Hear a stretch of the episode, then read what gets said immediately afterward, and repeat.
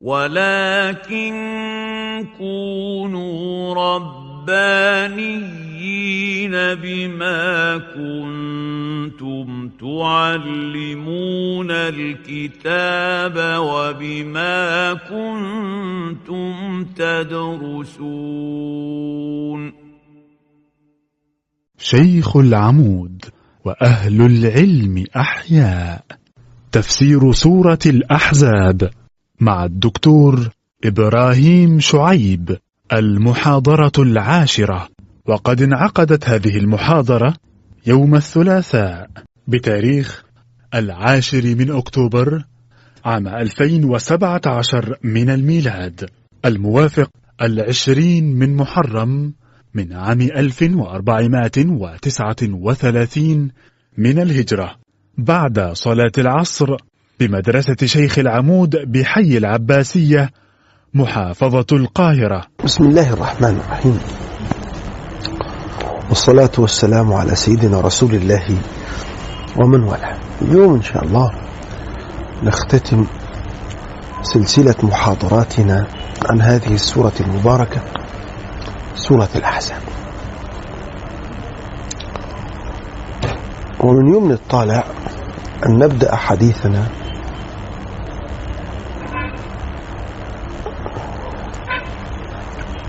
في هذه المحاضرة عن تقوى الله. فالله تعالى يقول يا أيها الذين آمنوا اتقوا الله. وهنا سؤال لما أتى رب العالمين سبحانه وتعالى بالأمر بالتقوى بعد الإيذاء؟ يا أيها الذين آمنوا لا تكونوا كالذين آذوا موسى فبرأه الله مما قالوا وكان عند الله وجيها. قال يا أيها الذين آمنوا اتقوا الله لأن فيه إرشادا إلى أن المؤمنين أتباع النبي الصحابة عليهم ألا يسلكوا مسالك بني إسرائيل مع سيدنا موسى عليه السلام. فأمرهم رب العالمين سبحانه وتعالى بتقوى. ونحن قد شرحنا قبل ذلك التقوى. وقلنا أن التقوى تمر بعدة مراحل حتى تكون من المتقين.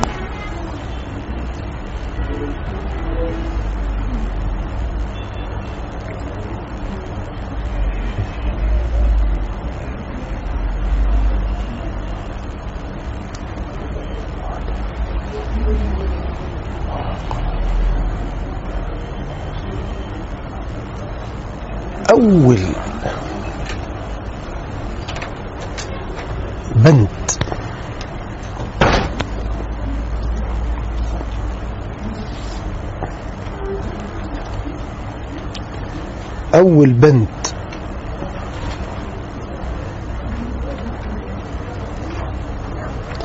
أول بند من بنود التقوى. يعني تسمعون كثيرا عن التقوى. ما هي التقوى؟ يقول الخوف من الجليل والعمل بالتنزيل والرضا بالقليل والاستعداد للمكان ولكن أريد أن أكون من المتقين. ماذا أصنع؟ أول مرحلة المعاهدة. ما معنى المعاهدة؟ أن الإنسان يتعهد نفسه بأن يلتزم الأمر ويجتنب النهي. هذه هي الإيه؟ المعاهدة.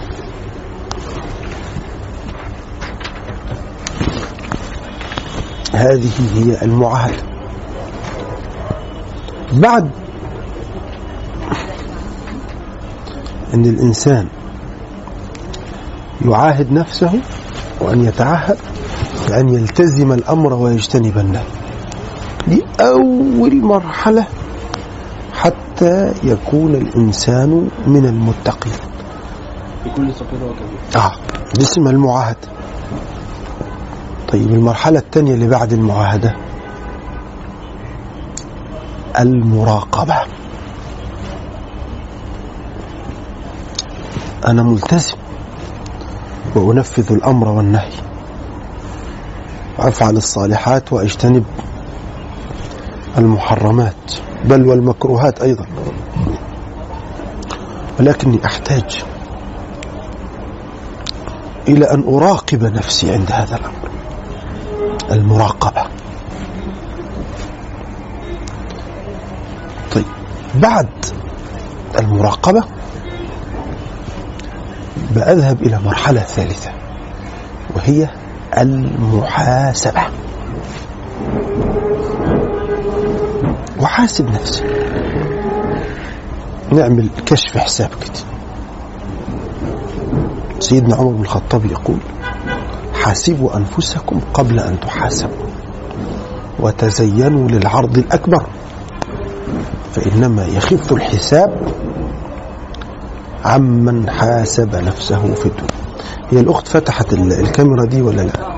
هم؟ ودي الايه دي المحاسبة. لو المحاسبة أفضت إن الإنسان يعاقب نفسه عاقبها. وذلك سيدنا عبد الله بن عمر رضي الله عنه. كان إذا فاتته صلاة الفجر في جماعة نوى الصيام. وكان إذا فاتته صلاة الظهر في جماعة صلى إلى العصر. وهكذا. يبقى يعاقب إيه؟ يعاقب نفسه. ده المتقي. دي الخطوات.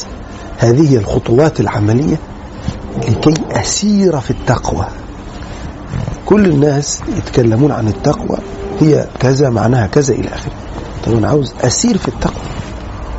بأي برنامج أدخل في سياق المتقين أو في عداد المتقين بأي برنامج. أول حاجة زي ما قلنا المعاهدة ثاني حاجة المراقبة ثالث حاجة المحاسبة رابع حاجة المعاقبة.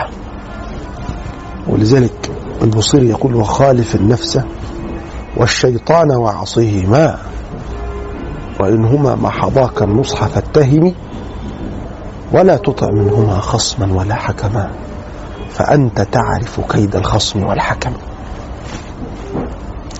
وخالف النفس والشيطان واعصهما وإنهما محضاك النصح فاتهم ولا تطع منهما خصما ولا حكما فأنت تعرف كيد الخصم والحكم. وهذه هي الإيه؟ المعاقبة. بعد هذا المرحلة الأخيرة بقى شوف العقاب اللي تقرريه. ده كان ابن عمر ما هو كان ابن عمر بيعمل كده. بس ابن عمر يعني شديد شوية ها؟ يعني ممكن واحد لو فاته صلاة الفجر في جماعة بس هيصليه في وقته. يقوم يعاقب نفسه انه يذكر الله إلى الشروق النوم يبقى عمال يشده لا.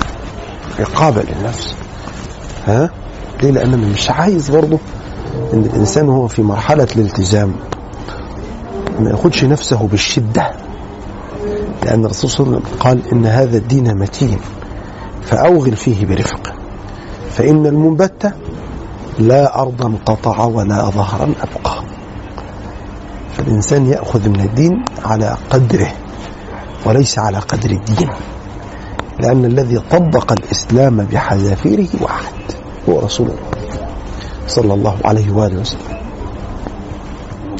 اللي هي المسرعه يعني اللي هي لا الذي يق... يعني مثلا واحد يقول لك إيه أنا هركب العربية وقبل الجمعة بساعة عاوز يصلي في اسكندرية فياخد الطريق يبقى هو لا هيوصل ولا هي العربية هتبقى سليمة ولا هو يدن حي. فإن المنبت لا أرضا قطع ولا ظهرا أبقى. لا وصل للمراد ولا أبقى الدابة التي كان يركبها. ليه؟ لأن كل شيء بقدره. وإذا دي المعاقبة. المرحلة الأخيرة المجاهدة. وهذا يأتي في سياق قول الله تعالى والذين جاهدوا فينا لنهدينهم سبلنا وإن الله لمع المحسنين. ولذلك هناك فرق بين الجهاد في الله والجهاد في سبيل الله. الجهاد في سبيل الله يعني القتال. أما الجهاد في الله هو جهاد النفس. قال سبحانه وجاهدوا في الله حق جهاده هو اجتباكم وما جعل عليكم في الدين من حرج. ملة أبيكم إبراهيم وسماكم المسلمين من قبل. وفي هذا ليكون الرسول شهيدا عليكم وتكونوا شهداء على الناس. فأقيموا الصلاة وآتوا الزكاة واعتصموا بالله هو مولاكم فنعم المولى ونعم النصير. في فرق بين الجهاد في الله ربنا يقول والجهاد في سبيل الله. لما ربنا سبحانه وتعالى يقول إن الله اشترى من أنفسهم وأموالهم يقاتلون في سبيل الله هو ده القتال. فيقتلون ويقتلون. إنما لم يقول وجاهدوا في الله حق جهاده. وهذا هو جهاد النفس. وعندي تعبيران في القرآن.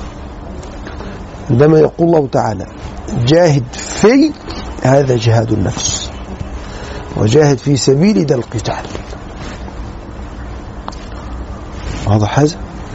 يبقى دي المجاهدة ودي مراحل لابد الإنسان أن يسير عبرها حتى يصل إلى رتبة المتقين. لذلك شوف المراقبة وصلت بالصحابة أنهم كانوا أو المجاهدة وصلت بالصحابة أنهم كانوا يتركون معظم الحلال خشية الوقوع في الحرام. وهذا هو معنى قوله صلى الله عليه وسلم لن يبلغ العبد حتى أن يكون من المتقين حتى يدع ما لا بأس به حذرا لما فيه البأس.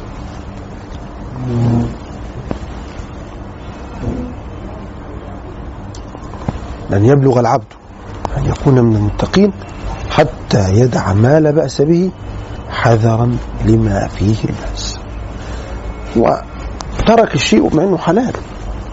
خشية أن يقع في الحرام. لا لأنه حرام. لما؟ لأن الرسول صلى الله عليه وسلم قال إن الحلال بين وإن الحرام بين. وبينهما أمور مشتبهات. لا يعلمهن كثير من الناس. فمن اتقى الشبهات فقد استبرأ لعرضه ودينه. ومن وقع في الشبهات فقد وقع في الحرام. إذن هو ترك الأمر برمته حتى لا يقع في ماذا؟ لا يقع في الحرام. الله تعالى يقول يا أيها الذين أمنوا اتقوا الله. عرفنا التقوى. ولذلك قالوا التقوى أن تجعل بينك وبين حدود الله وقاية. يعني إيه وقاية؟ يعني حاجز ولذلك سيدنا عمر بن الخطاب رضي الله تعالى عنه سأل أبي بن كعب عن التقوى. أبي بن كعب هذا صحابي الرسول عليه الصلاة والسلام قال له يا أبي إن الله أمرني أن أقرأ عليك سورة البينة.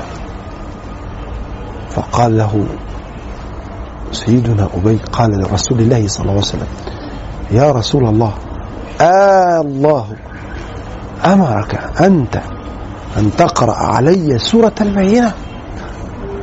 قال اللهم نعم. قال أو سماني لك يا نبي الله عندما كلفك ربك بهذا. قال لك اقرأ على أبي سورة البينة. إذا مرتبة عالية. ولذا قصده أمير المؤمنين عمر وقال له يا أبي ما هي التقوى؟ قال يا أمير المؤمنين أما سرت في طريق فيه شوك.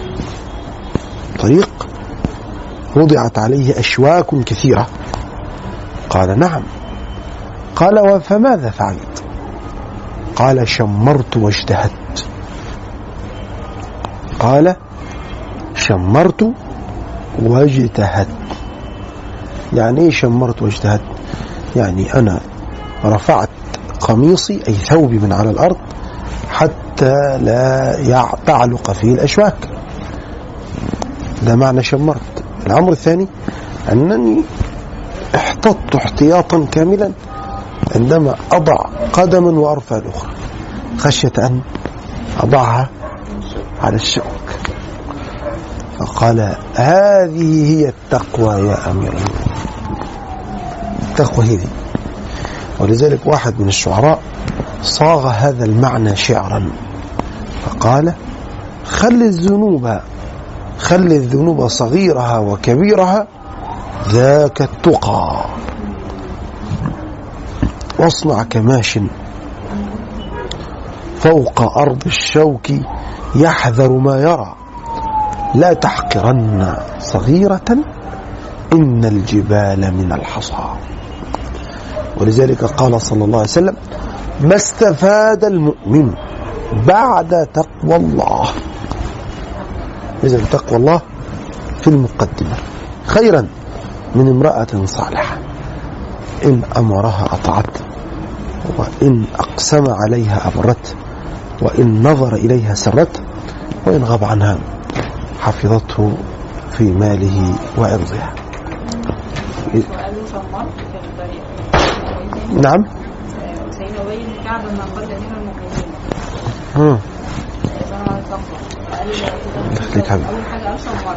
شمرت واجتهدت يعني إيه شمرت؟ يعني هو رفع ثوبه على الأرض حتى لا تعلق به الأشواك.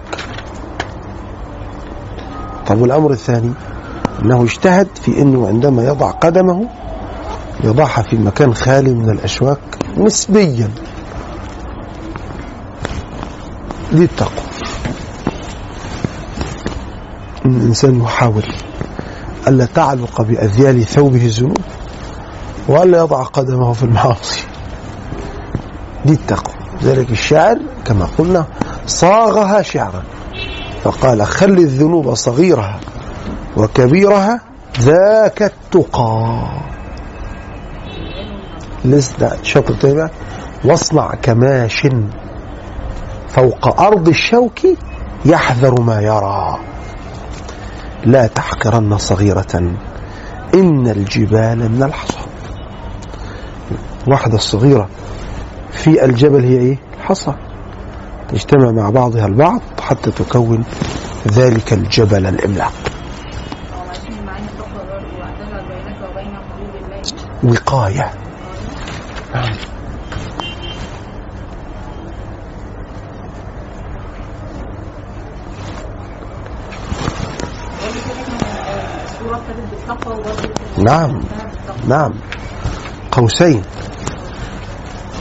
كقوسين كأن كل التشريعات هذه التي بين هذين القوسين تصب في التقوى. فإبطال التبني تقوى وعدم الخضوع بالقول تقوى وذكر الله تقوى وإعطاء المرأة حقها عند طلاقها تقوى وعدم إيذاء النبي. وعدم إيذاء النبي تقوى. وتعظيمه والثناء عليه تقوى. كل هذا من مفردات التقوى. وأيضا سيأتي أن الجهاد في سبيل الله أيضا تقوى. وذلك الآية في سورة البقرة جمعت هذا كله. قال رب العالمين ليس البر أن تولوا وجهكم قبل المشرق والمغرب ولكن البر من آمن بالله واليوم الآخر. والملائكة والكتاب والنبيين وآتى المال على حبه ذوي القربى واليتامى والمساكين وابن السبيل والسائلين وفي الرقاب وأقام الصلاة وآتى الزكاة. والموفون بعهدهم إذا عهدوا والصابرين في البأساء والضراء وحين البأس أي الحرب الجهاد في سبيل الله. أولئك الذين صدقوا وأولئك هم المتقون. أولئك الذين صدقوا. يكون يا أيها الذين آمنوا اتقوا الله وقولوا قولا سديدا. القول على نوعين قول سديد وقول غير سديد. فما هو القول السديد؟ القول السديد هو القول الصواب. أو القول الحق. مأخوذ من سدد يسدد عندما يسدد السهم إلى موضعه في الرمية هكذا. فعندما ال- الفارس عندما يسدد السهم لا يكون فارسا أو راميا إذا سدد السهم إلى مكان يستطيع العدو أن يتقي ذلك. ما قلناش حاجة. ولكنه ينظر موضع الخلل ثم يسدد السهم. فالسهم يصيب مقتلا. إنما لو جاء مثلا رمى عليه السهم هكذا ثم بعد ذلك اتقى ذلك السهم بهذا الجسم الدائري من الحديد. لم يصنع شيء صرف عنه السهم. هكذا الكلمة الطيبة. الكلمة الطيبة تسدد صاحبها في أن يجب أن يجبر مواطن الخلل. لذلك انظر إلى تعبير القرآن. اتقوا الله وقولوا قولا سديدا. طيب إيه هو القول السديد كما قلنا؟ قول الصواب القول الحق.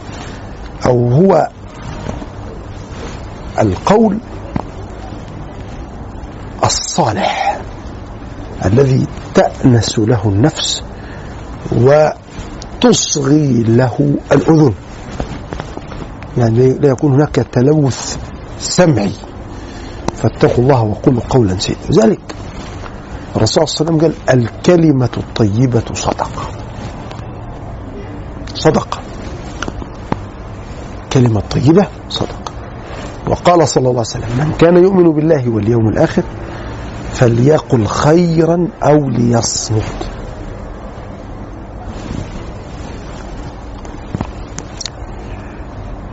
كان يؤمن بالله واليوم الآخر فليقل خيرا أو ليصمت. لذلك أحد الأدباء يقول بعض الكلمات نور. وبعض الكلمات قبور. بعض الكلمات نور. كلمة. تلاقي إنسان يقول كلمة. الناس في قمة الثورة والغضب تهدأ نفوسهم ينصلح حالهم. وبعض الكلمات قبور. فحروب قامت. عشان كلمة حروب. ولذلك كأن هناك قبيلتان في الجاهلية. قبيلة تسمى قبيلة بني بكر وقبيلة تغلب. واحد من بني بكر قتل واحد من بني تغلب. فقامت الحروب ضروس حرب قامت أربعين سنة. صرع فيها آلاف الأنفس. وذلك كان يعني عندما قتل جساس أخو الجليلة زوج أخته وائل ربيعة كليب اللي هو ملك قبيلة وائل. أخوه المهلهل قال أنا لا يكفيني في أخي قبيلة. ده قبل الإسلام بحوالي 130 سنة. قبيلة في أخيه. أما الإسلام فقال النفس بالنفس حتى ولو كانت النفس المقتولة نبيا من الأنبياء. النفس بالنفس فمكث فترة طويلة يحارب. ويأتي في بعض المواطن سيفه على سيف جساس فلا يريد أن يقتله. فقل قال له لم لم تقتل؟ قال لو قتلته لانتهت الحرب. وأنا لا أريد أن تنتهي الحرب. فواحد من عقلاء بني بكر أرسل ولده جبيرا كان يسمى جبير. قال اذهب إلى سيدي أو المهلهل سيدي قبيلة بني تغلب. هما يعني ليس قبيلتين هما فرعان لقبيلة وائل وائل ربيعة يعني ولاد عم بعضهم. وقل له أبي يقول لك اقتلني إن شئت. حتى يعني نحسم مادة الحرب هذه. فجاء المهلهل وقتل جبيرا. ثم ذهبوا إلى أبيه. فقال نعم القتيل جبيرا. قد أصلح الله به بين الحيين. فواحد من الوفد. قال ولكن المهلهل عندما قتله قال بؤ بشسع بني بكر. يعني أنت يدوبك تساوي رباط جزمة وائل ربيعة أو كليب فقط. إذا لسه هياخد بقية الجزمة حذاء ويأخذ البنطلون. والقميص عري العقاد كلما ذهبوا لعقد عقدة حل عقدا كثيرة. فقال نعم القتيل جبيرا إن كان قد قتل بكليب. قال لا. قال له بؤ بشسع بني بكر. فقال لقد قتلوا ذؤابتي جبيرا. وأنشدوا بقتله الغوالي وقالوا بؤ بشسع بني بكر إن قتل الكريم بالشسع غالي. ونظم صفوف البكريين ودخل في حرب طاحنة مع التغلبيين فلم تقم لهم قائمة. ولذلك من القول السديد أن تلقي السلام على الناس. من القول السديد أن تقول لمن تحب إني أحبك في الله. وذلك عن معاذ. النبي صلى الله عليه وسلم قال أخذ النبي بيدي وقال إني أحبك يا معاذ. إني أحبك في الله. فلا تدعنا دبر كل صلاة تقول اللهم أعني. نعم. اللهم أعني على ذكرك وشكرك وحسن عبادتك. ولا تجعلني من الغافل من القول السديد كلمة التوحيد. ألم ترى كيف ضرب الله مثلا كلمة طيبة كشجرة طيبة؟ أصلها ثابت وفروعها بالسلام. هناك قول سديد وهناك نقل للقول السديد فعندما تنقل كلاما عن كلاما سديدا. تنقله للناس من باب نشر العلم هذا قول سديد. هذا قول سديد. وذلك يدخل في القول السديد ما أثر عن الأنبياء وعن المرسلين وعن الحكماء من الحكم النافعة التي تصلح الناس في معاشهم ومعادهم. ونقلها كلام هؤلاء العلماء أو هؤلاء الأنبياء والمرسلين هذا من القول السديد. إذا إما أن تقول القول السديد وإما أن تنقل القول السديد أو الكلام السديد. واضح؟ هي تقوله أنت من إنشائك أنت فأنت بهذا تقول قولا سديدا. أو تنقل كلاما صالحا للناس فأنت بهذا تقول قولا سديدا. ولذلك هذا المعنى أخذناه من من أين؟ من قوله صلى الله عليه وسلم نضر الله امرأ سمع منا مقالتنا فوعاها فأداها كما سمعها فرب مبلغ أوعى من سامع ورب حامل فقه ليس بفقيه ورب حامل فقه إلى من هو أفقه منه. هذا هو الإيه؟ هذا هو القول. أداها يا شيخ يعني يعني قالها يعني الحمد. آه. يعني مش أداها. اللي هو نفذها. لا أداها اللي هو نقلها. ما هو الرسول قال أداها كما سمعها يعني يفسرها. قول الرسول عليه الصلاة والسلام.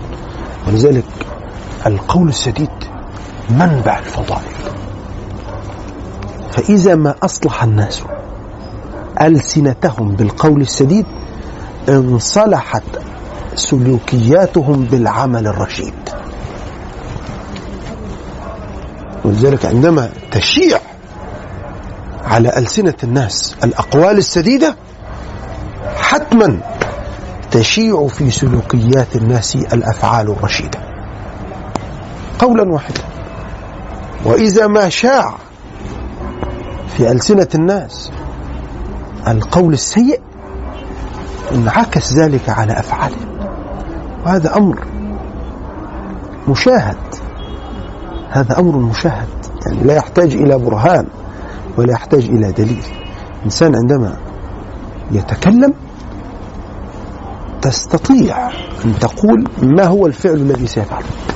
من كلامه هو من من لهجة كلامه من نبرة خطابه. تستطيع أن تقول ما الذي سيفعله. القول السديد ده منبع الإيه؟ منبع الفضائل ولذلك الرسول صلى الله عليه وسلم قال من كان يؤمن بالله واليوم الآخر فليقل خيرا أو ليصمت. إذا عندي ثلاث أحوال. إما أن تقول الحق إن استطعت إلى ذلك سبيلا وإما أن تسكت وإما أن تقول الباطل. الرسول عليه الصلاة والسلام راعى أنه لا يستطيع أحدنا أو لا نستطيع كلنا أن نقول كلمة الحق. بعض من الناس اللي هم يعني وصلوا إلى مستوى من الإيمان استوت فيه الحياة مع الموت يقول كلمة الحق ولا يبالي. يقول كلمة الحق ولا يبالي. ده في أعلى رتاب. ذلك قال صلى الله عليه وسلم أفضل الشهداء حمزة ورجل قام إلى إمام جائر فأمره ونهاه فقتله. ولكن من سيصل إلى هذه الرتبة؟ قلة. إذا في رتبة ثانية أن تسكت إذا أهل الحق عندهم رتبتان. إما أن تقول الحق أو تسكت إنما لا تصفق للباطل. إياك. أن تصفق للباطل. لما؟ اسمعوا هذا الحديث وهو مخيف. يقول صلى الله عليه وسلم إذا فعلت الخطيئة في الأرض من شهدها فأنكرها كان كمن غاب عنها يعني شاف بعين ولكن أنكرها. أنكرها دي بأي مستوى؟ سواء أنكرها بيده أو أنكرها بلسانه أو أنكرها بقلبه أيا يكن الإنكار. هذا ليس عليه من الخطيئة شيء. طب ومن غاب عنها فأقرها كان كمن شهدها هو لم يحضر الخطيئة ولكنه رضي به زي اللي فعلها بالضبط. لذلك في سورة الشمس يقول الله عز وجل فكذبوه فعقروها. الذي عقر الناقة واحد. كيف يقول رب العالمين فكذبوه فعقروها؟ كان المفروض يقول فكذبوه فعقرها. ولكنهم لم يسكتوا وافقوه قال قتادة ما جرؤ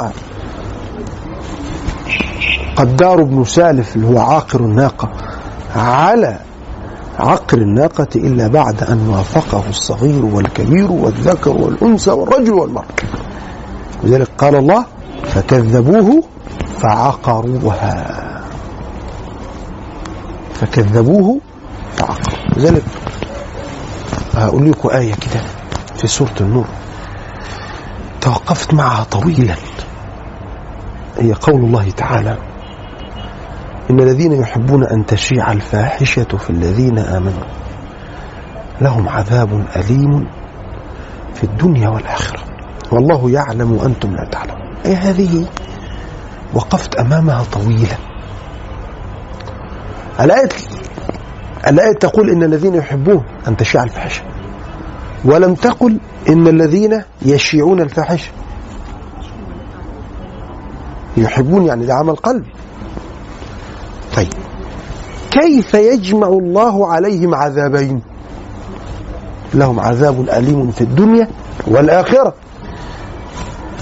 ده الإنسان أو أي إنسان مسلم فعل الفاحشة ثم حد أقمنا عليه الحد سقطت عنه العقوبة في الآخرة.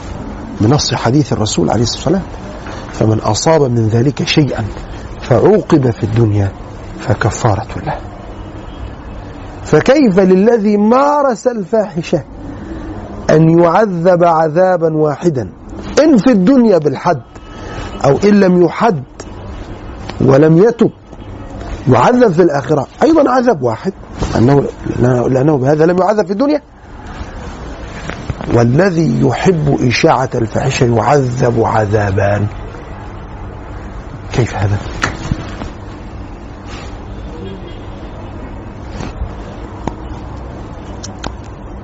حد عنده أي استفسار لهذا أو إجابة عن هذا؟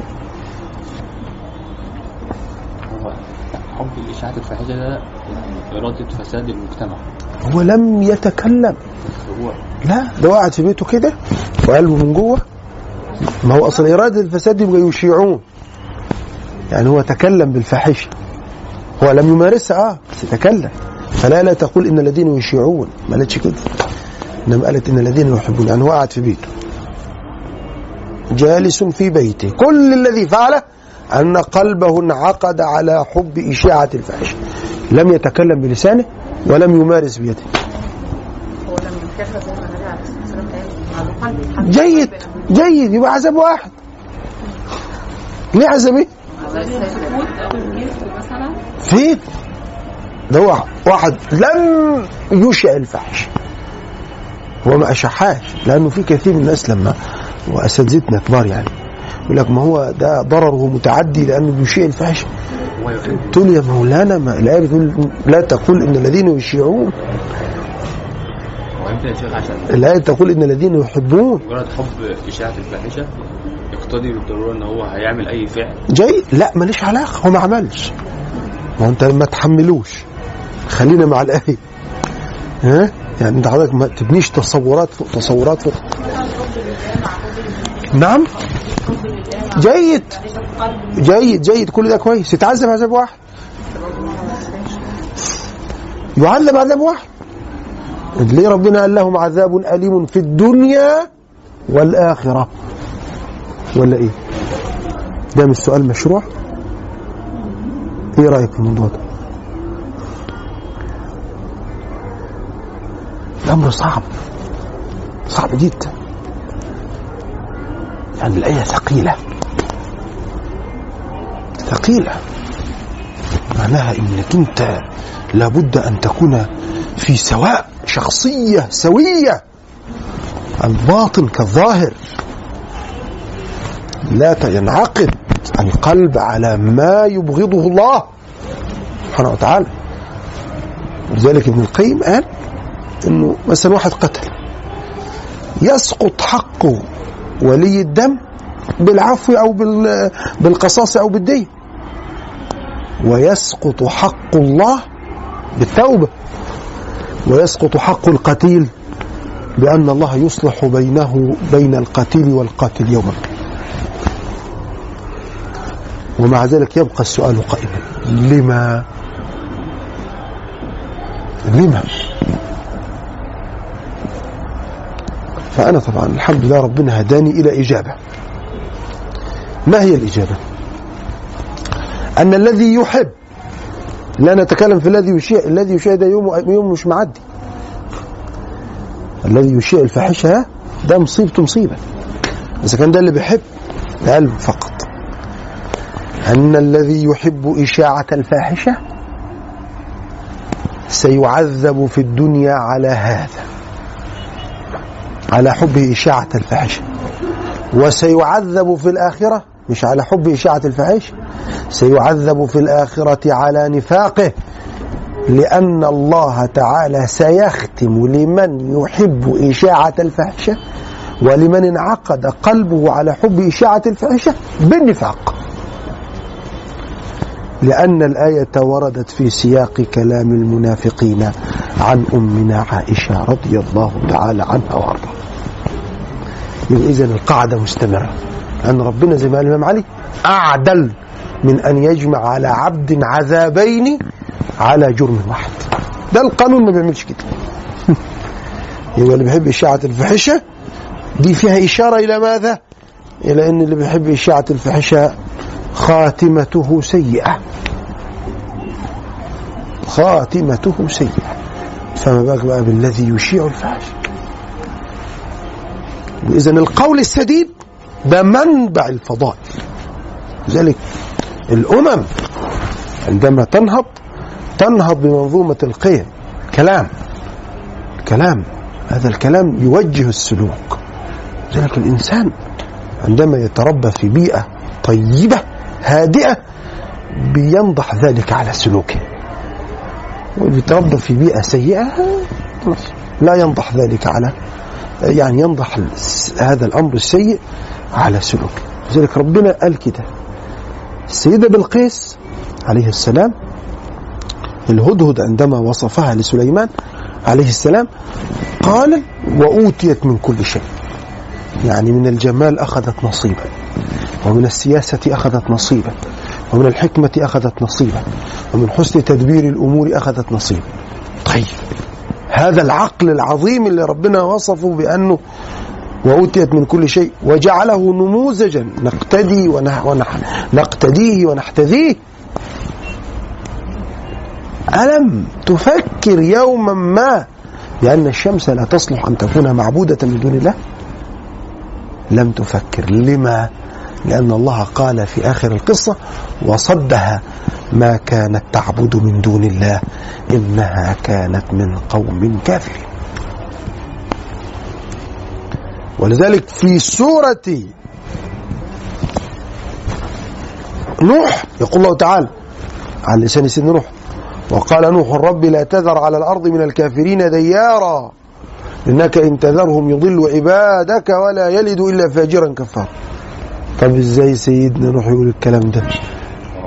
ده, ده ما من مولود يولد إلا على الفطرة ده لسه طفل. ماله فاجر وكفار يعني. نعم؟ لا مش القوم. البيئة هتحوله كده دايركت زي ما النبي قال. ما من مولود يولد إلا يولد على الفطرة فأبواه يحودانه أو ينصرانه أو يمجسانه كما تلد البهيمة بهيمة جمعاء. فهل تحسون فيها من جدعاء؟ ثم تلا أبو هريرة قول الله تعالى فطرة الله التي فطر الناس عليها لا تبديل لخلق الله ذلك الدين القيم.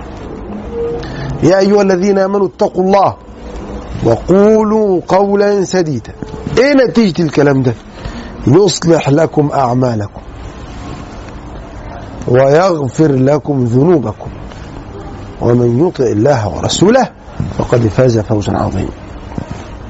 طيب. يبقى إذا أنا عندي حاجتين ترتب على الحاجتين عندي شيئان. ترتب على الشيئين أو عندي أمران. ترتب على الأمرين نتيجتان. عندي اتقوا الله هذا أمر. وقولوا قولا سديدا ده الأمر الثاني ترتب عليه إيه؟ يصلح لكم أعمالكم. ويغفر لكم ذنوبكم. ولكن هل الصلاح صلاح, صلاح العمل راجع إلى التقوى ولا صلاح العمل راجع إلى القول السديد؟ نعم. لا أنا عندي أمرين. لازم كل واحد فيهم يرجع لواحد. أمرين معايا واحد واحد لازم يرجع لواحد. أه؟ الله يفتح عليك إحنا لسه عمال نقول إن المنبع الفضائل. قول السيد وبالتوبة يغفر الإيه؟ يغفر الذنوب. بس اللي لاحظ إيه؟ الله اكبر عزة الله والعظم بالله. أنه أخر القول السديد أخر القول السديد قدم. وق- كان مفروض عشان يرتب يقول يتوب عليكم ويصلح لكم. مش كده؟ ولكن ده في البلاغة بيسموه إيه؟ بيسموه اللف والنشر غير المنتظم. في لف ونشر منتظم لف زي ما بتلفوا المحشي كده وبعدين نشر فرد يعني. في منتظم وغير منتظم. المنتظم زي إيه؟ زي جاء محمد وعلي. أدي لفه يعني اثنين جمعتهم في جملة واحدة. فأما محمد فكذا وأما علي فكذا. ده اسمه نشر. الش- اللف والنشر غير المنتظم زي إيه؟ زي ما ورد في القرآن. قال سبحانه وتعالى يوم تبيض وجوه وتسود وجوه. غير منتظم. كان المفروض هو بيتكلم هو بدأ بأول إيه؟ ببيضت فكان يقول فأما الذين بيضت لا هو قال فأما الذين اسودت وجوه. كفرتم بعد إيه؟ بعد إيمانكم إذا أنا أفهم من خلال المعنى الذي نشرحه أن هناك لفا ونشرا غير منتظم. واضح؟ لأن القول السديد نتيجته صلاح العمل. أما تقوى الله فنتيجتها غفران. واضح هذه النقطة؟ من عندي أمران وعندي إيه؟ نتيجتان ويا أيها الذين آمنوا اتقوا الله وقولوا قولا سديدا يصلح لكم أعمالكم. وما هو العمل الصالح؟ إيه هو العمل الصالح؟ أن هناك فارق بين العمل الصالح والعمل النافع. يعني في كثير من الناس يوجهوا لنا هذا السؤال. بقى اللي ش... اللي اللي اللي اخترع البنسلين هيخش النار. اللي اخترع الطيارة هيخش النار. اللي اخترع مش عارف إيه هيخش النار. يا حبيبي هو أنا أتعجب والله. هل هو صنع هذه الأشياء لله أم للدنيا؟ أعطته الدنيا. أنت تريد أن يصنع الشيء للدنيا ويكافئه الله؟ هذا عجب.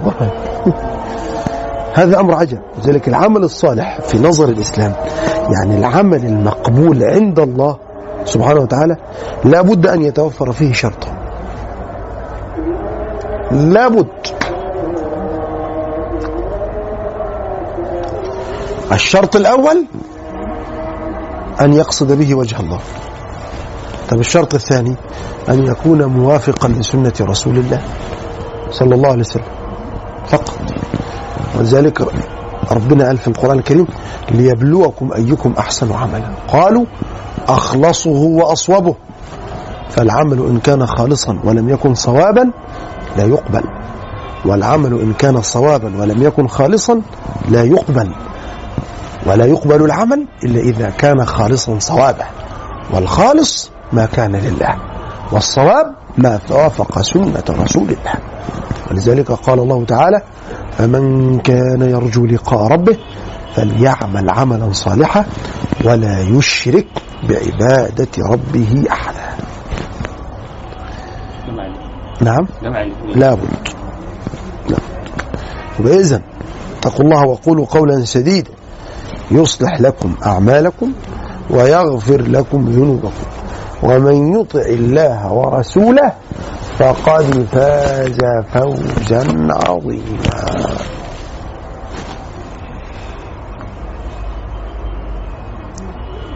ومن يطع الله ورسوله فقد فاز فوزا عظيما. ولذلك هنا ربنا سبحانه وتعالى جمع آه، يعني عطف الرسول على الله. لذلك شيخ الإسلام تيمية يقول الجهة واحدة. جهة الله هي جهة الرسول. ولذلك ربنا جعل طاعة الرسول طاعة لله. فقال من يطع الرسول فقد أطاع الله. وجعل بيعة الرسول بيعة لله. فقال إن الذين يبايعونك إنما يبايعون الله. ولذلك قال هنا ومن يطع الله ورسوله فقد فاز فوزا عظيما. الآية في سورة النور تفسر هذا. يقول الله سبحانه وتعالى جل جلاله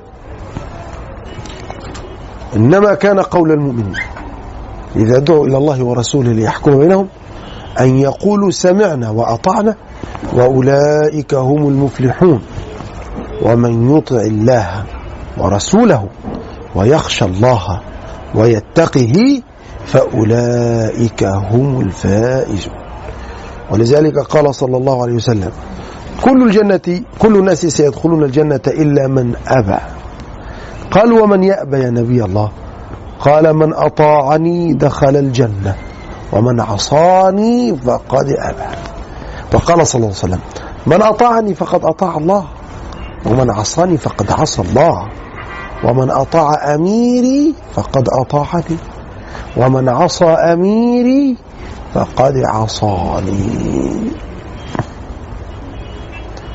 يقول من يطع الله ورسوله فقد فاز تحقق الفوز. لأن كما قلنا أن قد إذا دخلت على الفعل الماضي أفادت التحقيق. قال سبحانه قد أفلح المؤمن. وإذا ومن يطع الله ورسوله فقد فاز فوزا عظيما. طيب ما هو اللي قبل كده من طاعة الله والرسول؟ كأنه أجمل بعد أن فصل. ها؟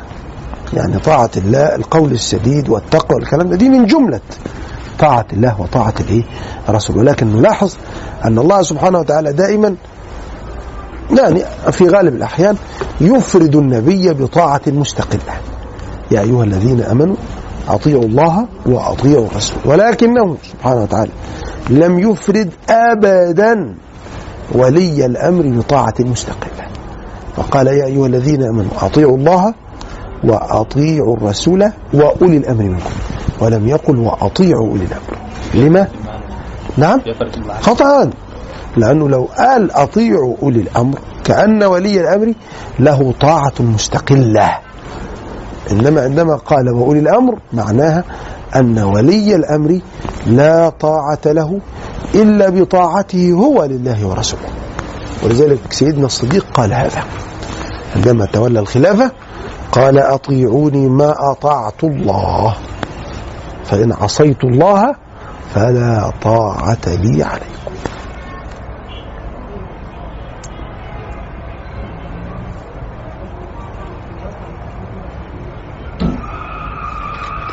يا أيها الذين آمنوا اتقوا الله وقولوا قولا سديدا يصلح لكم أعمالكم ويغفر لكم ذنوبكم. ومن يطع الله ورسوله فقد فاز فوزا عظيما.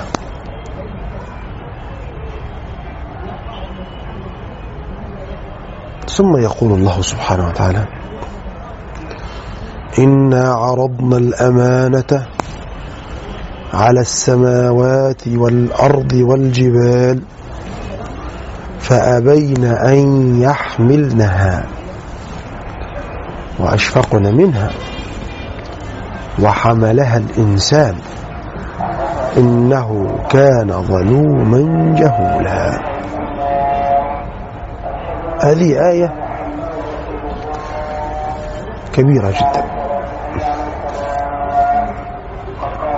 ربنا بيخبر أنه عرض الأمانة. فما هو العرض؟ هو العرض. لا العرض هو إحضار شيء يقول لك ده عاملين عرض. إيه عاملين عرض؟ حاجة موجودة قدامك. إحضار شيء في شيء. يعني واحد بيعرض مثلا بيض مثلا لازم يجيب البيض في طبق كده. بيعرض جبنة مثلا يجيب جبنة بيعرض لحمة. من لحمة الحمير دي اللي بتتاكل دي. يجيب ده العرض ربنا بيخبر أنه عرض. طب العرض ده كنه إيه؟ ده عرض أزلي. عرض إيه؟ أزلي. يعني إيه عرض أزلي؟ يعني القدرة الإلهية تعلقت بهذا الأمر. فالقدرة قديمة وتعلق والتعلق بالقدرة حادث. إذا معنى العرض يعني إيه؟ يعني القدرة القديمة هي التي عرضت هذا الأمر. أزلي تكويني. زي ما ربنا سبحانه وتعالى عرض الإيمان علينا جميعا. ونحن في عالم الذر. قال سبحانه ربنا أخذ من صلب آدم جميع ذريته. قال جل ذكره وإذ أخذ ربك من بني آدم من ظهورهم ذريتهم وأشهدهم على أنفسهم. ألست بربكم؟ قالوا بلى. لك في عالم الذر. ولذلك اللي يقول لك تحديد النسل وما النسل كل ده كلام لن يقدم ولن يؤخر. الذرية اللي خاطبها ربنا في عالم الذر هتأتي. فقط. مهما فعلت انتهت القصة. ما من نسمة كائنة إلا وستكون إلى يوم القيامة ربنا أراد له أنه يجي هيجي. وذلك واحد امرأته خلفت ولدين في بطن. في البطن الثاني خلفت كمان ولدين. فبقى عنده أربع أولاد. فلها اسمها بقى. على الطلاق بالثلاثة. لو جبت المرة اللي جاية دي ولدين لا تكوني طالق. جابت له ثلاثة. ثلاثة أولاد إذا هو يمين وعايش. وجدت له ثلاثة أولاد. قولا واحدا كلام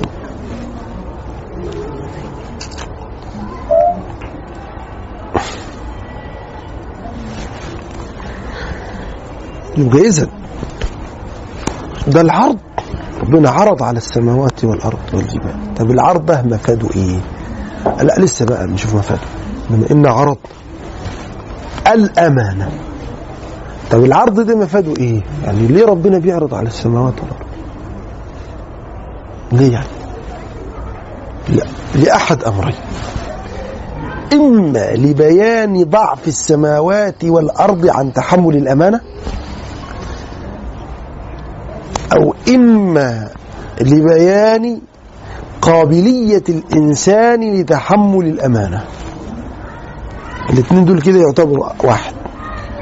وإما لبيان تجرؤ الإنسان على تحمل الأمانة واضح؟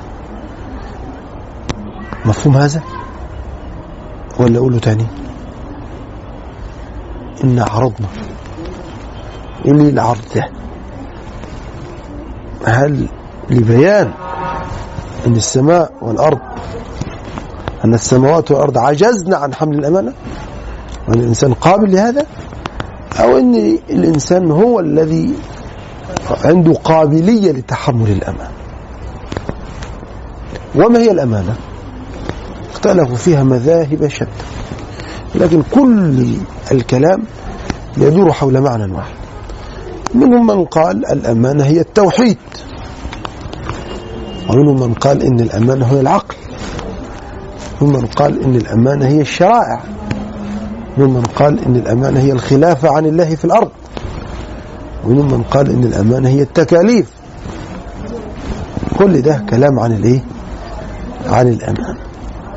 ولكن اللي عاوز يعرف الأمانة اللي عاوز يعرف الأمانة معرفة حقيقية ماذا يصنع؟ يعمل إيه؟ ينظر في من فرط في الأمانة. ومن الذي فرط في الأمانة؟ ربنا قال بعدها ليعذب الله المنافقين والمنافقات. إذا المنافقون فرطوا في الدين. والمشركون ناوأوا الدين. نفسه. إذا هم لم يرعوا الأمانة حق رعايتها واضح؟ طيب.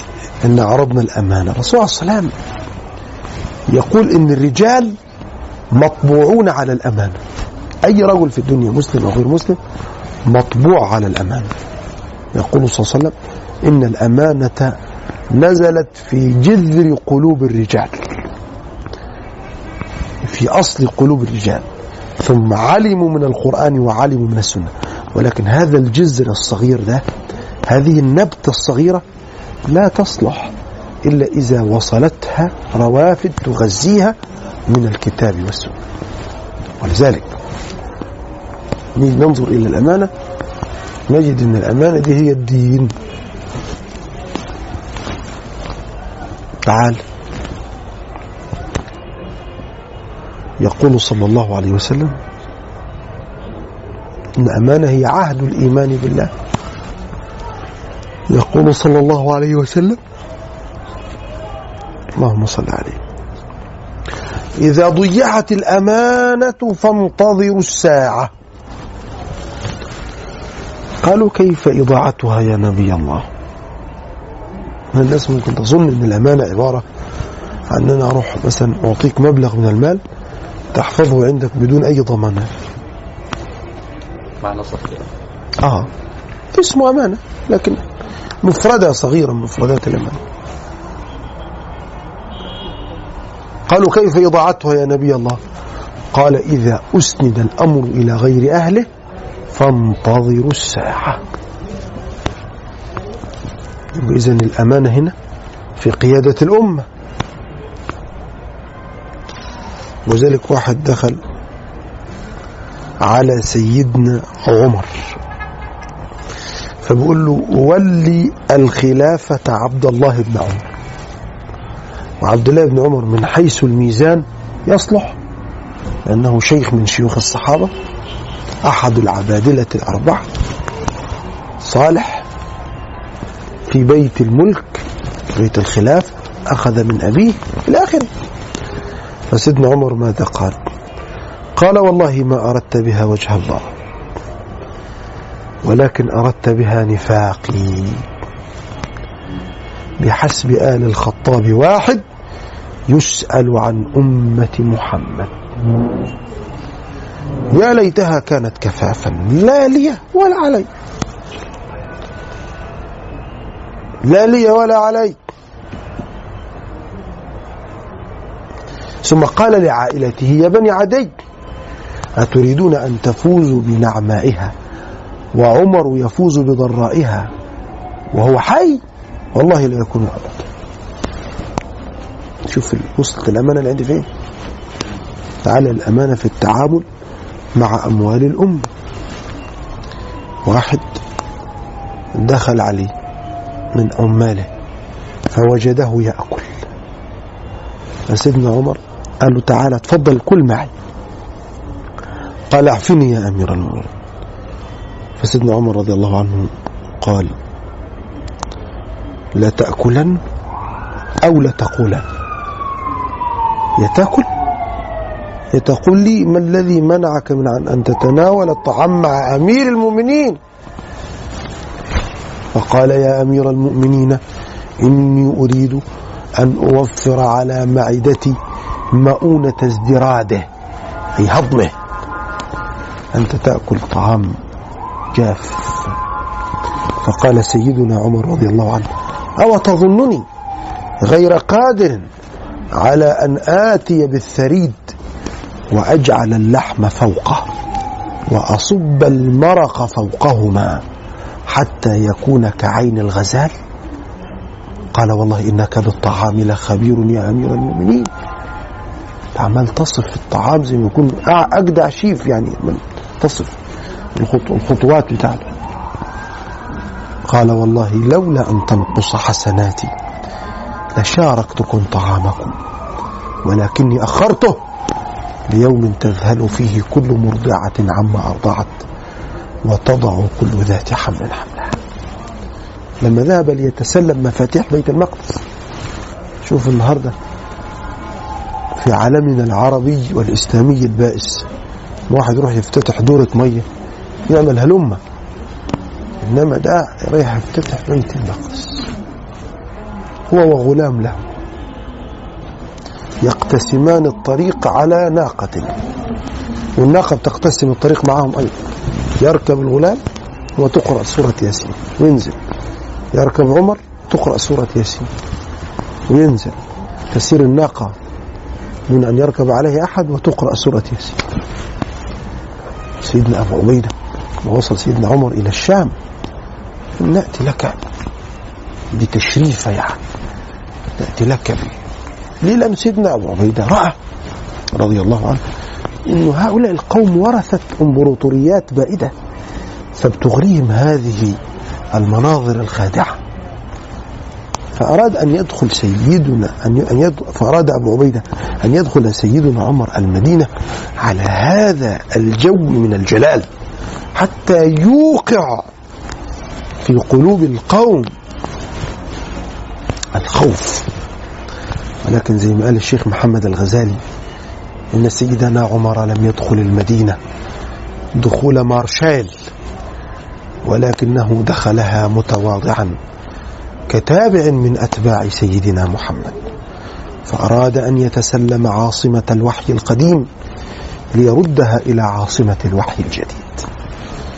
يتسلم القدس ليردها إلى مكة. سيدنا عمر وجد مخاضة ماء هو يسار على قدميه وغلامه راكب لأن الدور على الغلام. فتخوضها برجليه. فقال يا أمير المؤمنين ما أحب أن أهل المدينة يستشرفونك وأنت على هذه الحال. أمير المؤمنين رجلين متعاصى طين كده. قال لو غيرك قالها يا أبا عبيدة لجعلته نكالا لأمة محمد. كنا أذلة فأعزنا الله بالإسلام فإذا ابتغينا العزة في غيره أذلنا الله. وفي هذا المعنى يقول شاعر النيل يا من صدفت عن الدنيا وزينتها فلم يغررك من دنياك مغريها. ماذا رأيت بباب الشام؟ حين رأوا أن يلبسوك من الأثواب زاهيها ويركبوك على البرذون تقدمه خير مطهمة خيل مطهمة تحلو مرائيها. مشى فهملج أسرع مختالا بصاحبه ومن البراذين ما تزهو بعاليها. فصحت يا قومي كاد الزهو يقتلني. وداخلتني حال لست أدريها. وكاد يصبو إلى دنياكم عمر ويرتضي بيع باقيه بفانيها. ردوا ركابي فحس فما أبغي به بدلا. ردوا ثيابي فحسبي اليوم باليها هذه الأمانة. لذلك قال سيدنا عبد الله بن عباس أكثروا من ذكر عمر. فإنه إذا ذكر عمر ذكر العدل. وإذا ذكر العدل ذكر الله. فذكر عمر يؤدي إلى ذكر الله. أنا على مستوى الأمانة؟ مع الرجل وأسرته يقول صلى الله عليه وسلم كلكم راع. وكلكم مسؤول عن رعيته. كافى بالمرء إثما.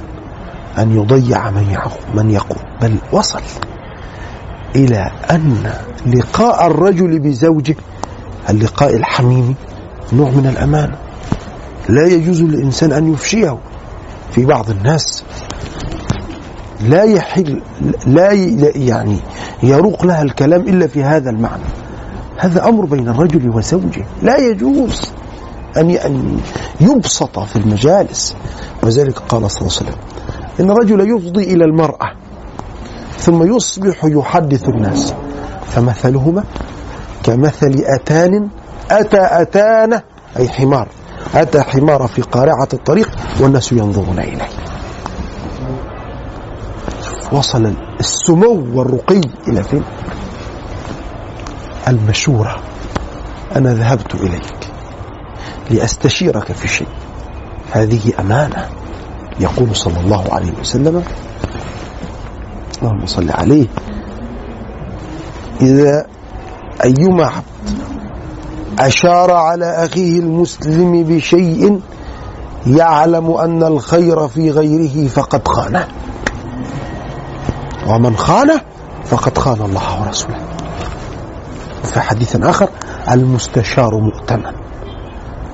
أنا جيت أستشيرك في شيء. تعطي المشورة بكل صدق. إنما لو أعطيتني كلاما وأنت تعلم الخير في غيره أنت خائن ليست لي ولكن خائن لله ورسوله. المجالس أمانة.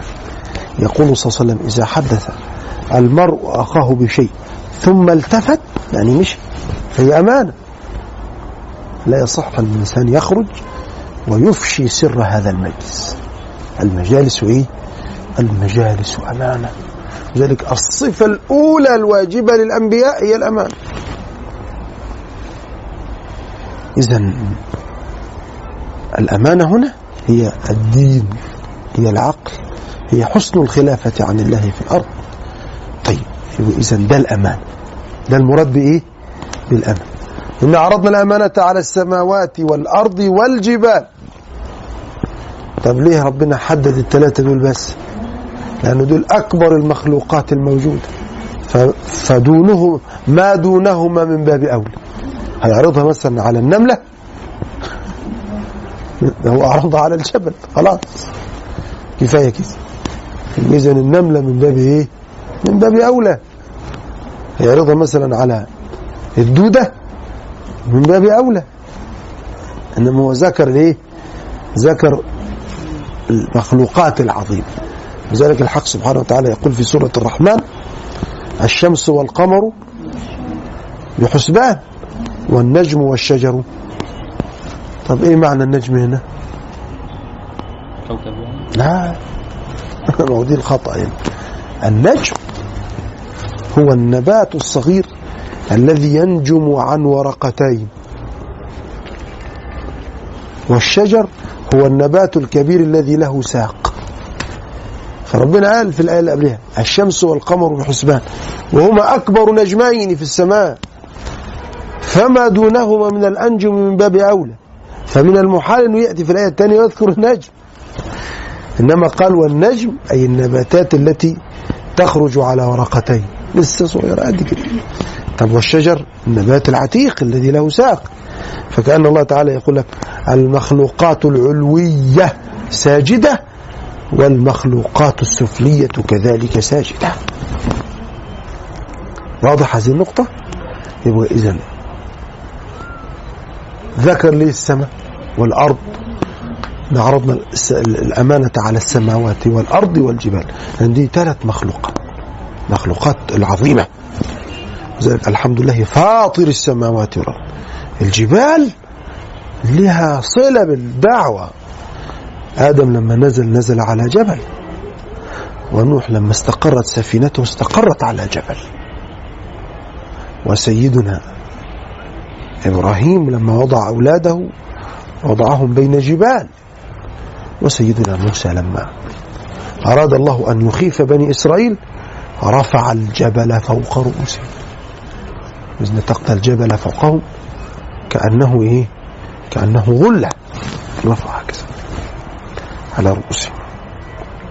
كان الملائكة مثلا أعظم من الجبال وأعظم من الأرض. نعم. الملائكة. مالها يعني آه، كان ممكن ربنا يعرض عليهم مثلا. لا ما هو الملائكة يعرض عليهم ليه؟ لأنهم مش مخيرين. هم مجبولين على الطاعة. وكذا السماوات والأرض. ولكن السماوات والأرض اختارت أن تجبل على الطاعة. إنما الملائكة لا ما عندهمش الاختيار ده. اختارت أن تكون مجبولة على الطاعة. هي اللي اختارت في البداية. هذا المعنى.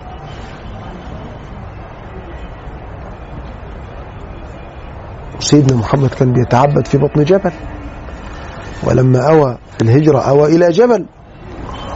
وقال صلى الله عليه وسلم أحد جبل يحبنا ونحبه. والجبال تغار على توحيد الله عز وجل. يقول الله عز وجل تكاد السماوات يتفطرن منه وتنشق الأرض وتخر الجبال هدا أن دعوا للرحمن ولدا. وما ينبغي للرحمن أن يتخذ ولدا. وليه ذكر الثلاثة دول لهذا الغرض.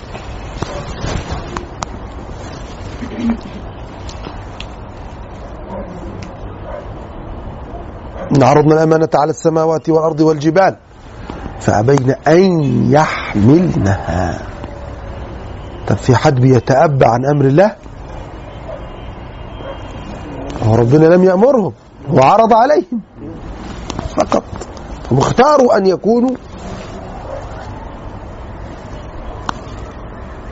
مجبولين على الطاعة بإرادتهم لمرة واحدة. وربنا قال وأشفقنا منها. يعني أشفقنا عليهم لأن الأمانة ثقيلة وحملها الإنسان. كلف بها الإنسان. نحن قلنا العرض إما أن يكون لبيان أن السماوات والأرض والجبال لا يستطعن حمل الأمانة أو لأن العرض لقابلية الإنسان لحمل الأمانة. طب ليه الإنسان تجرأ على حمل الأمانة؟ لأنه ظلوم جهول. أنه كان ظلوما جهولا. يعني هو ما عندوش قابلية إنه يحمي الأمانة لكن تجرأ عشان هو لا هو قابل لحمل الأمانة. ولكن إن قصر في الأمانة عن غير عمد فهو جهول مش عارف قدر الأمانة كإيه؟ كالإنسان عندما يموت ويترك لولده مالا كثيرا فيقوم بالتفريط فيه.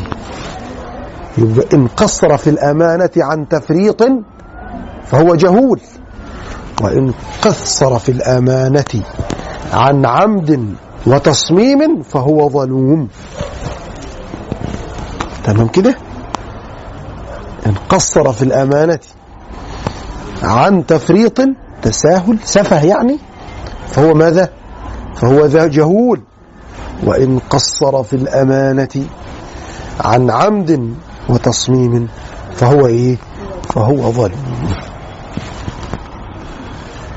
هو إيه؟ ظلوم فكأن الله سبحانه وتعالى بين أن الناس فريقان. إما مؤمن راشد وإما ظلوم جاهل. إما مؤمن راشد وإما ظلوم جاهل. كان الشيخ الشعراوي له معنى لطيف أيضا. يقول لك الإنسان أنا مثلا أعطيك مبلغ من المال ليكون أمانة عندك. أنت عندما تسلمت المبلغ هذا ليس في ذهنك أن تستولي عليه. يبقى أنت قدرت لحظة التحمل ولم تقدر لحظة الأداء. قدرت لحظة الإيه؟ التحمل. أنا هتحمل هذا المبلغ من المال. وأنت بكل نية صادقة ستؤدي هذا المال أو ذلك المال لأصحابه ولكنك لم تقدر لحظة الأداء. لم تعرف ما الذي ستجريه الأقدار عليك وما الذي ستفعله حينئذ. هل يدك ستمتد إلى المال أم لا؟ طب ليه؟ لما لم أقدر لحظة الأداء؟ لأن الإنسان ظلوم جهول ظلم نفسه حين تجرأ على هذه الأمانة لأنه لم يعرف نفسه جيدا وأنه جاهل بعواقب الأمور. وذلك في كتاب كليلة ودمنة ها؟ بعواقب الأمور. واحد وضع عندي واحد أمان وكانت ذهبا أو حديد. فلما جاء ليطلبها منه قال له إن الغربان قد أكلتها. الغربان تحب أن تأكل الحديد فجعلت تقرقش فيه وتقضم منه قضمة إثر قضمة إلى أن أنهته في سفرك الطويل.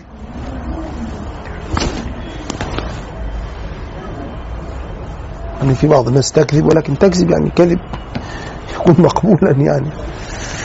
فالرجل التفت وتركه. هذا أصلا ليس معه دليل. ثم قام بخطف ولده. فجعل يبحث عنه يمنة ويسرى فقال له الرجل صاحب الحديد الذي أكلته الغربان لقد رأيت غرابا قد اختطفه وطار به في السماء. فقال وهل هناك غربان تستطيع أن تحمل أطفالا في أفواهها وتطير بها في السماء؟ قال والله إن الأرض التي يأكل غربانها الحديد ليس بغريب أن يحمل الغراب الطفل ويطير به في جو السماء. إذن هناك موقفان موقف التحمل وموقف الإيه؟ الأداء.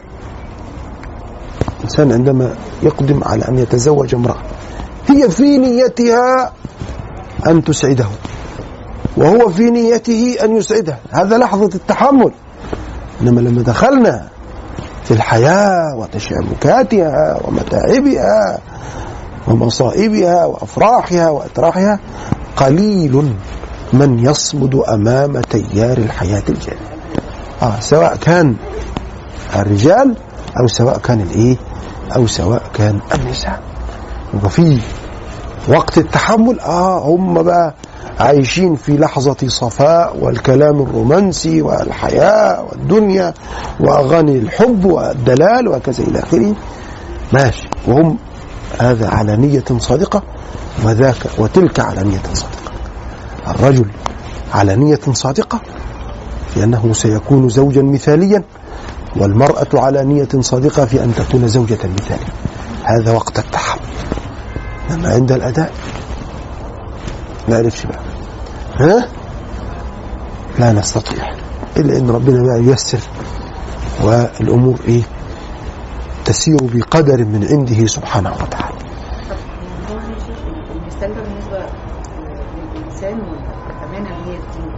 لحظة الأداء بالنسبة لنا اللي هي أفعالنا ولحظة بقى لحظة الأداء اللي هي النهاية الوقوف لما نيجي نقرا كتابنا؟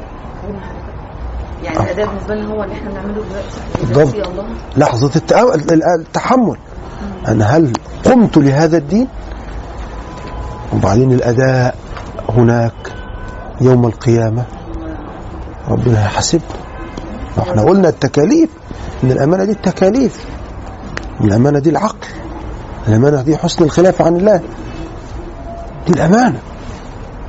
إن عرضنا الأمانة وذلك وإذا المخاوف وإذا الأمانة لاحظتك عيونها نم.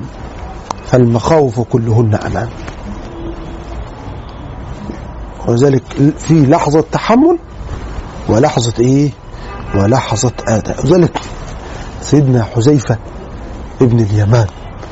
الرسول عليه الصلاة والسلام في غزوة الخندق قال من يذهب في القوم ويأتيني بأخبارهم يكون رفيقي في الجنة فما قام أحد. النبي صلى الله عليه وسلم كلف حذيفة بن اليمان يذهب في القوم واندس فيهم وأتيني باخبارهم كما حكينا لكم. فما الذي حدث؟ الصحابة سيدنا حذيفة جالس مع مجموعة من التابعين. فواحد من شباب التابعين يقول لو كنا مع الرسول كنا فعلنا وكنا وكنا وكنا. فقال سيدنا حذيفة اجلس والله لقد رأيتنا مع النبي صلى الله عليه وسلم في يوم الأحزاب وهو يقول من يذهب في القوم ويأتيني بإخبارهم يكون رفيقي في الجنة فما قام أحد. وذلك الرسول صلى الله عليه وسلم قال لا تتمنوا لقاء العدو ولكن سألوا الله الثبات. إن فرضت عليك الحرب اطلب المعونة من الله. ليه؟ لأنه في كثير من الناس لما فرضت عليهم الحرب فروا يوم الزحف فارتكبوا الموبقات. ولذلك ربنا قال ومن يوليهم يومئذ دبره إلا متحرفا لقتال يعني إلا متحرفا لقتال أو متحيزا إلى تغيير خطة. يعني يا أنا أعمل له كده مكان عشان عشان أعمل له فخ. لا ده جائز.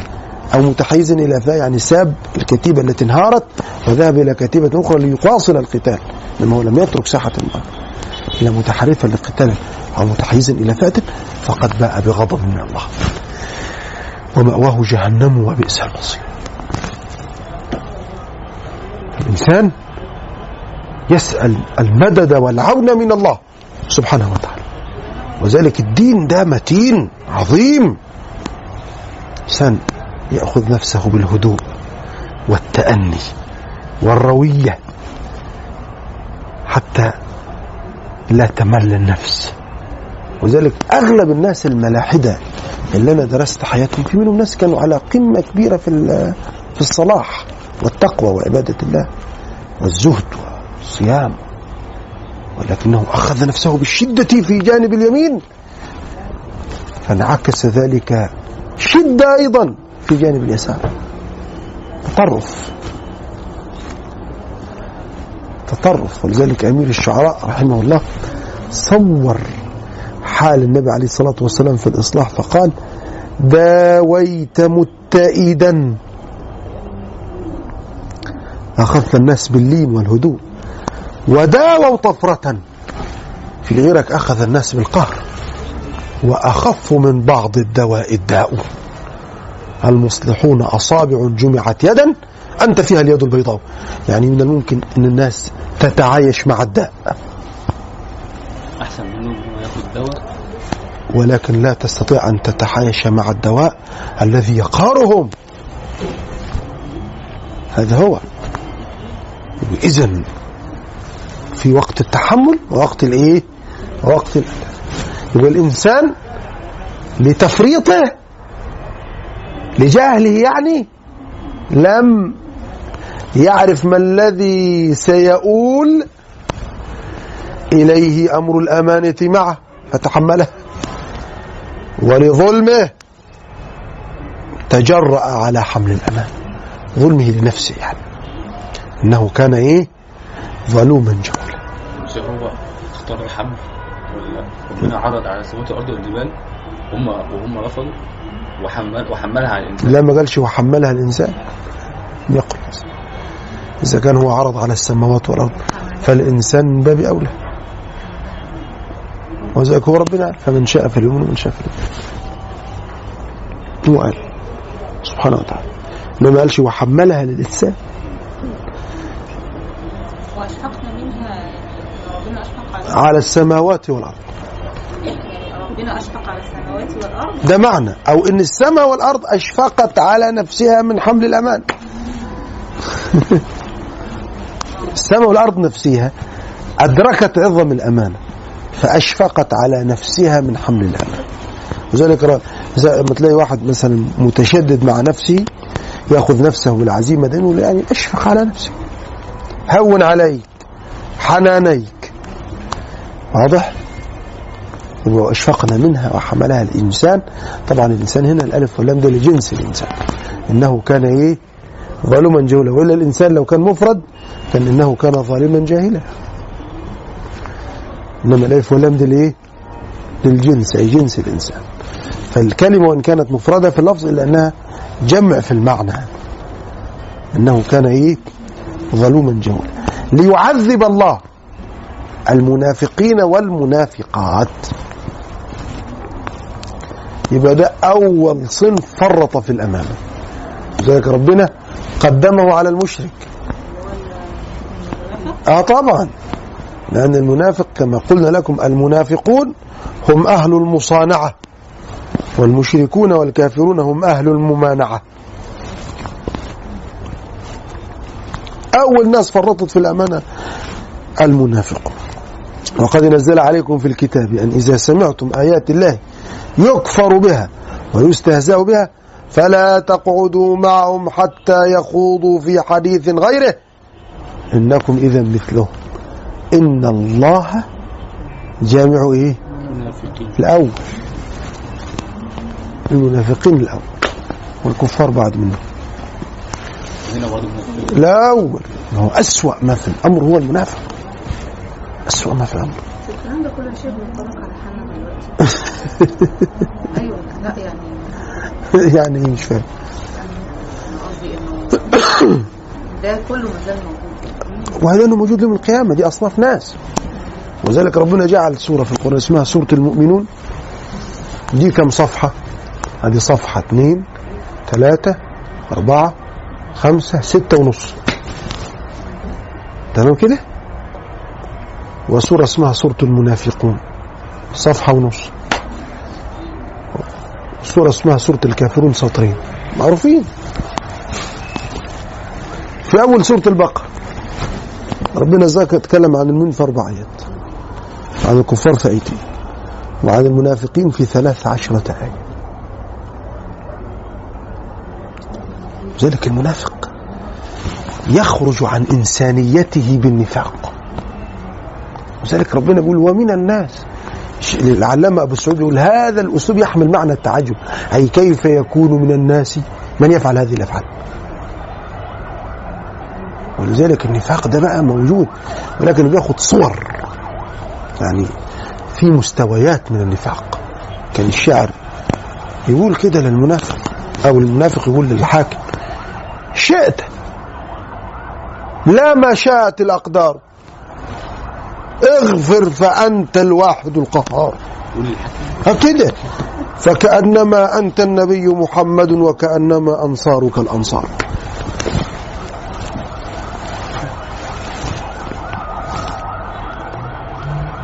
شئت. وصل عندي فين؟ لا ما شاءت الأقدار اغفر فأنت الواحد القهار. فكأنما أنت النبي محمد وكأنما أنصارك الأنصار. ده على المستوى كان بعض الشعراء يقولون لصدام حسين تبارك وجهك القدسي فينا كوجه الله ينضح بالجلال. لذلك في كتاب مهم اسمه الطاغية. كتاب الدكتور كمال عبد الفتاح إمام. اقروا فيه الكلام البلاوي الزرقاء دي؟ منافق منافق لسه سامع بنت بتقول لحد لأحد المحافظين أنا لو هسجد لحد هسجد. هسجد لك. مم؟ لأحد المحافظين يعني. يعني محافظ محافظ محافظات. تقول له كده. طب ويوبخ لا ده لا يصح. هو المحافظ كان يوبخ. كان كان كان. في نفاق موجود نفاق كبير جدا. موجود نفاق. لذلك أسوأ ما في الأمر موضوع النفاق ده. الكفر ده سهل. واضح الكافر. لذلك النفاق ده السرطان. السرطان اللي بينخر في المجتمع. ومعك بظاهره إنما باطنه مش معاه. يعني يعني العبادات يعني زي اللي هو ذكر في سوره التوبه وإذا, وإذا خلوا إلى شياطينهم قالوا إنا معكم إنما نحن مستهزئون. وإذا بالصلاة سهلة سهلة الصلاة دي. أمور سهلة. مش دي برضه يعني قصدي دي برضه آه إنما هو المنافق بقى العلامات الظاهرة الظاهرة تعرف المنافق بيه؟ العلامات أهي. ألم تر إلى الذين نافقوا يقولون لإخوانهم الذين كفروا من أهل الكتاب؟ أما واحد من أهل الكتاب يحصل له حاجة؟ طب المسلمين يذبحوه؟ حد يتكلم يا ناس؟ حد يسمعنا حاجة؟ صلاة على النبي فيش. يبقى إذا ليعذب الله المنافق. لذلك المنافق في الدرك الأسفل من النار ولن تجد له نصير. عبد الله بن أبي بن سلول ابنه من خيار الصحابة.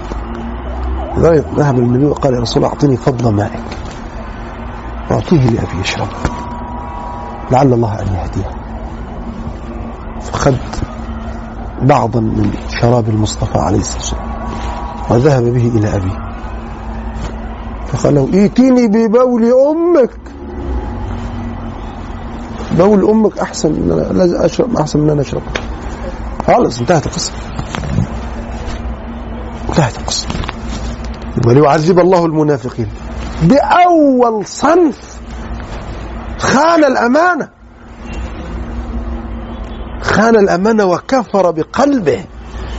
وانعقد قلبه على بغض الله وبغض الرسول والاستهزاء بالشرائع. طب الصنف الثاني؟ يعذب الله المنافقين والمنافقات والمشركين والمشركات. اللي هو رفض هذا ظاهريا وباطنيا. ولذلك العلامة أبو سعود قال المنافقين والمشركين ده صنف واحد. الناس إما كافر وإما مؤمن. ولكن المنافق أضاف إلى جريمة الإصرار على الكفر جرائم أخرى عددها القرآن. الكافر. المنافق. هو الذي أضاف إلى جريمة الإصرار جرائم أخرى. ويعذب الله المنافقين والمنافقات والمشركين والمشركات. ويتوب الله على المؤمنين والمؤمنات. المنافقين والمنافقات والمشركين والمشركات. ويتوب الله على المؤمنين والمؤمنات. ده تفصيل للإنسان. لأن إحنا قلنا الألف واللام لجنس الخليقة. آه المنافقين والمنافقات المشركين والمشركات. ويتوب الله على المؤمنين والمؤمنات. وكان الله غفورا رحيما. طب ليه أفرد المرأة بالذكر هنا؟ سواء كان امرأة منافقة أو امرأة مشركة أو امرأة مؤمنة. مع إن ربنا قال لي ليعذب الله المنافقين والمشركين ويتوب الله على المؤمنين كنا فهمنا. ها؟ كنا فهمنا بطبيعة الحال. إن ده يشمل المؤمنين والمؤمنات والمنافقين والمنافقات والمشركين والمشركات. لا بس أنتم مش ملاحظين معايا إن أغلب سورة الأحزاب كلامها على النساء؟ وإن النساء كان لهن دور في حفر الخندق؟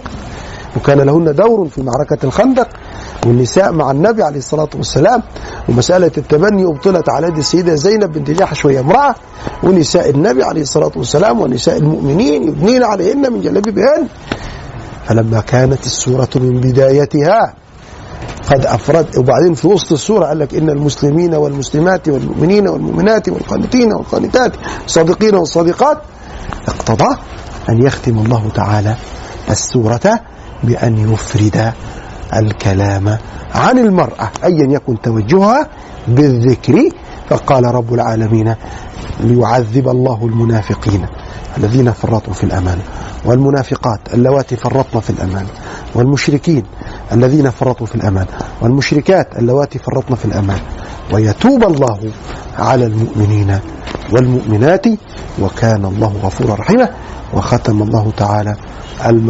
الآية بالمغفرة والرحمة ترغيب للمؤمنين والمؤمنات في هذا الفضل الكبير وهذا الجزاء العظيم الذي لم يتبوأوه بأعمالهم ولكن تبوأوه بفضل الله عز وجل عليهم.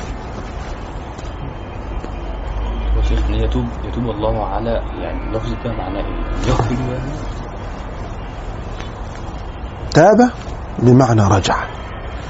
طب ليتوب الله على المؤمنين أي يوفقه يوفقه إلى الرجوع إلى الله. ثم تاب عليهم ليتوب. فالتوبة ليست منك إنما منه بأن أذن لك في أن تدخل عليه أو أن ترجع إليه. العبد يتوب. يتوب. ويرجع إلى الله. واضح؟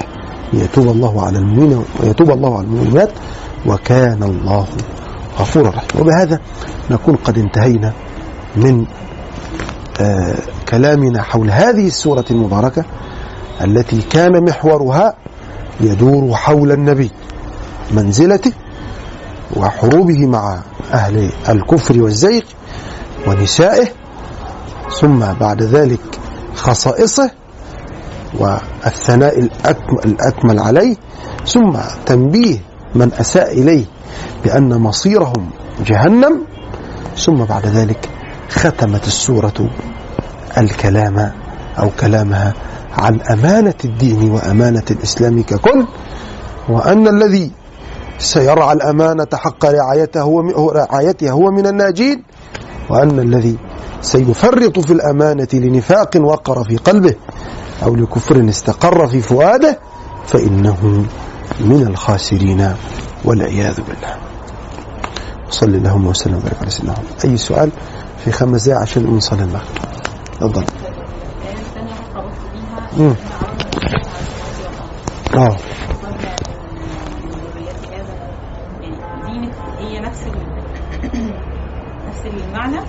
لا ما هو حضرتك الحاصل في الموضوع إن ربنا سبحانه وتعالى عرض الأمانة التكليف. عرض التوحيد أي على بني آدم بس بني آدم قبلوه وذلك قال لهم في النهاية. اذ أخذ ربك من بني آدم من ظهورهم ذريتهم وأشهدهم على أنفسهم. الست بربكم؟ قالوا بلى. شهدنا. فربنا قال لهم افكروا ده بقى أن تقولوا يوم القيامة إنا كنا عن هذا غافلين. لا مش كنا واخدين بالنا. أو تقولوا إحنا كنا واخدين بالنا.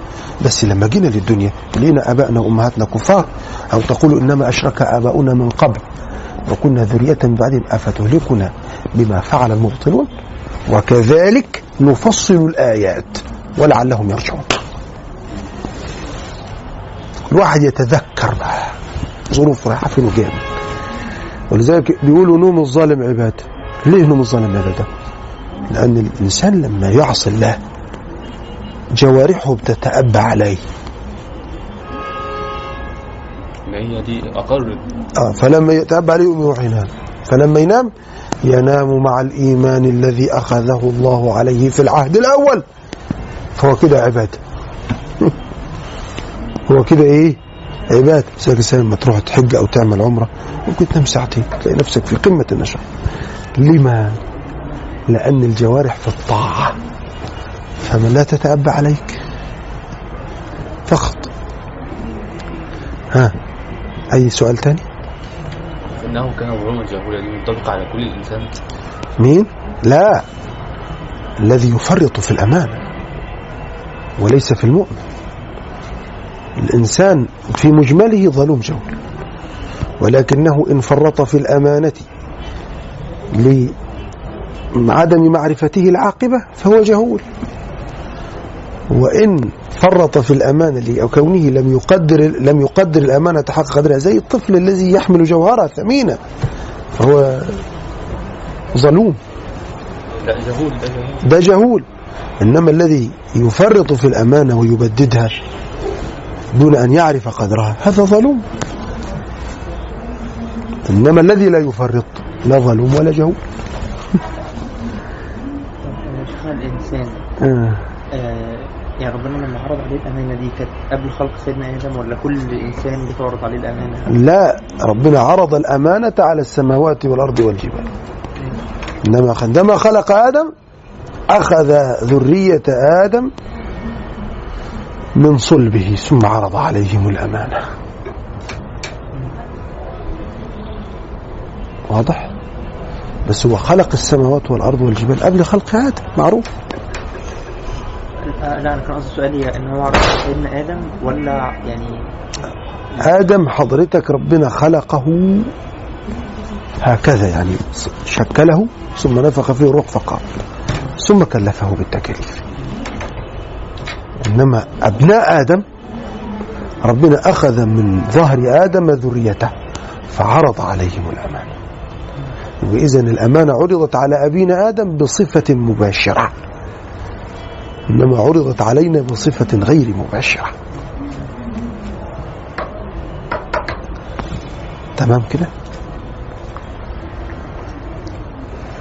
على حال إحنا سعدنا بصحبتكم في آيات سورة الأحزاب. ونسأل الله عز وجل أن ينفعنا بما علمنا وأن يزيدنا علما وأن يفقهنا في ديننا. ولا يجعل الدنيا أكبر همنا ولا مبلغ علمنا ولا إلى النار مصيرنا وأن يجعل الجنة هي دارنا وقرارنا إنه أكرم مسؤول وأعظم مأمول